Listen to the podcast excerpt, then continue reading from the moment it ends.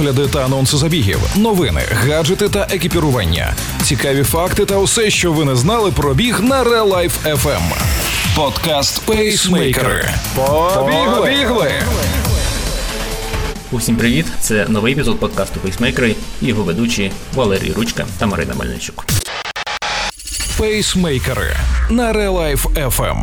Сьогодні у нас черговий зірковий гість. І це телеведучий, марафонець, амбасадор New Balance та забігів від Run Ukraine Анатолій Анатолійович.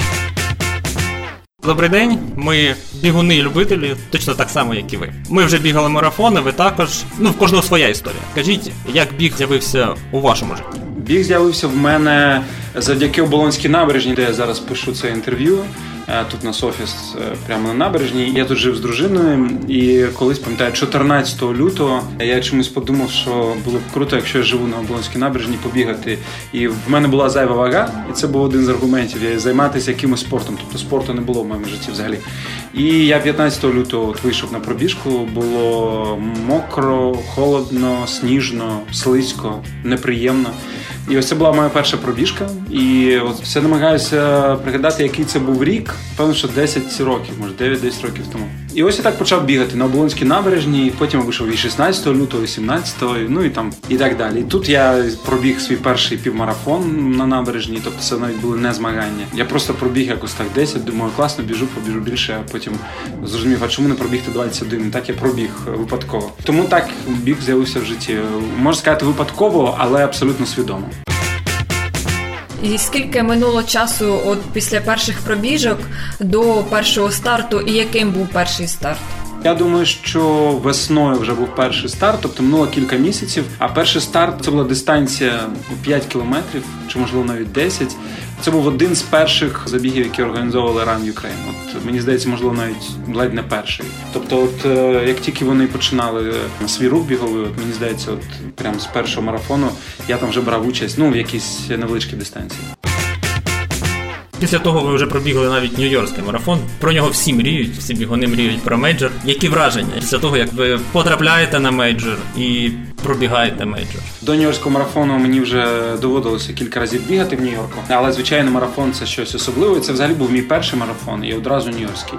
Це був 17-й рік, і е, неможливо передати словами ці емоції, атмосферу. Це справа навіть не в одному дні, а це кілька днів від до марафону і атмосфера після марафону. Це щось неймовірне. Потім я пробіг марафон е, у 19-му році і навіть планував. У мене була реєстрація на Нью-Йоркський марафон 20-го року. Тобто це вже стало такою хорошою традицією. Я збирався третій раз пробігти марафон цього року. І в мене була, до речі, реєстрація на лондонський марафон. Тобто, взагалі, 2020 я планував зробити два мейджори. Втретє Нью-Йорк і вперше Лондон. Але пандемія внесла свої корективи. Я думаю, що ми все добігаємо всі марафони вже там наступного 2021-2022 роки. Атмосфера неймовірна, тому що це величезне свято, коли все місто з тобою. Тобто я бігав в навушниках, але дуже цікаво, що не тільки на мосту можеш побути в тиші, тому що все інше ти постійно перебуваєш в епіцентрі якихось подій. Е, люди співають навколо танцюють, е, музики грають, якісь ансамблі дитячі. Тобі постійно щось пропонують з'їсти. Е, діти з шматочками манго, бабусі з яблуками. Просто неможливо передати. І ти емоційно навіть втомлюєшся від цього. В якийсь момент ти просто хочеш трішки побути в більш спокійному стані, тому що ти постійно ось перші годину, півтори ти просто постійно за чимось спостерігаєш. І так само люди навколо тебе бігуни в дивовижних костюмах. Хтось біжить босоніж, хтось біжить в кроксах, хтось біжить в національному там вбранні гавайському. Дуже багато історій, у кожного там багатьох на, на спинах історії, заради чого вони біжуть, заради своїх батьків або в пам'ять про когось. І ти просто весь марафон ти отримуєш якийсь контент. Ти можеш почитати на спині в когось якусь історію, поспілкуватися з бігуном поруч. Наприклад, шведи, я біг з українським прапором. І що цікаво, окрім того, що ми там зустрілися звичайно з біговим Ukrainian Running Club York, вони підтримували там на кількох точках. Ще шведи завжди віталися, тому що вони певно, що знають, що жовто-синій це український прапор, тому що схоже на прапор прапори, в яких шведи бігають на кольори їх прапора. Тому зі шведами навіть часто доводилося спілкуватися, тому що вони знають, що ти Україн. І звичайно, атмосфера фінішу, Централ Парк. Ну тобто, Нью-Йорк це така величезна окрема розмова. Наступний день, коли твоє ім'я з'являється в Нью-Йорк Таймс, і традиція, що всі ходять з медалями по Нью-Йорку і постійно зустрічаєш там якусь людину з медаллю, ви там вітаєтеся. Якщо ти заходиш в кафе, в кав'ярню там на сніданок, ти також медаль вдягаєш.